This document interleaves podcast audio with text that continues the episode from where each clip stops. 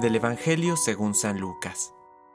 Después dijo al que lo había invitado: Cuando des un almuerzo o una cena, no invites a tus amigos, ni a tus hermanos, ni a tus parientes, ni a los vecinos ricos, no sea que ellos te inviten a su vez, y así tengas tu recompensa.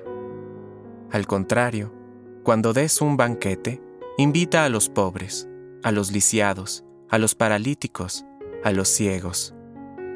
Feliz de ti, porque ellos no tienen cómo retribuirte, y así tendrás tu recompensa en la resurrección de los justos.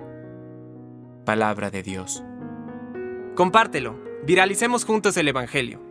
Permite que el Espíritu Santo encienda tu corazón.